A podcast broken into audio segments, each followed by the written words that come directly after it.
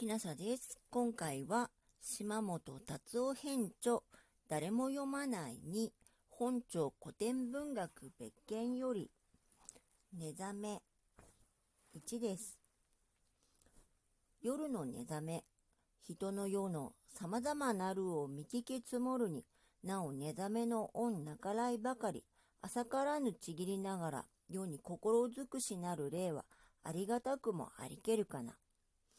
筆者は様々な男女の中を見聞きしましたが、寝覚め物語の主人公の二人ほど愛し合いながら苦しみ抜いた二人はありますまい。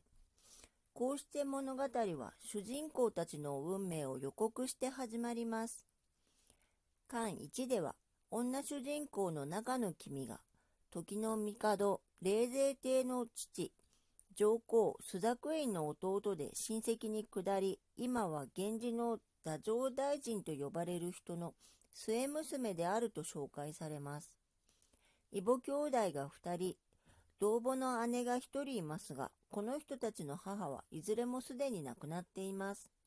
さて、中野君が13歳の8月15日夜のことです。常よりも明石という中にも熊なきに、うち宮中にも恩遊び、主演を伴う内輪の演奏会あるべかりけれど、朱雀院の帝、三風怒らせたまえければお風を召したので、にわかにとどまれて、にわかに中止になって、糸生えなく、ところどころに、それぞれの邸内で、ひとえに催し事もなくて、月をめでたもう夜あり。源氏の太政大臣のお屋敷でも、ミスを巻き上げ、いつもは奥にいらっしゃる姫君たちも縁先へ出て、姉の大君は琵琶を音色豊かにかき鳴らされ、中の君は僧のことを幼く小さき恩ほどに、今宵の月の光も劣るまじき覚まして惹かれました。父の太政大臣も珍かに、ゆゆしゅう、不吉なまでに優れて悲しい、愛しいと見聞き立て祭らせたもうに、夜、ふくるままに、意と意味じく面白く哀れない。これをただいま、物の心のわかる人に見せ、聞かせたいものだ、とお思いになっておられましたが、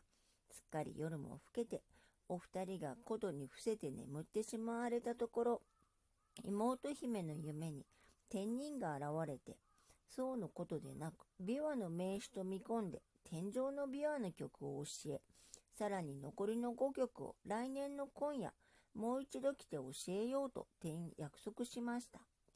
翌朝、琵琶を手に取ると、習ったこともないのに、そうのことよりも滑らかに演奏されますので、父の大臣も驚かれました。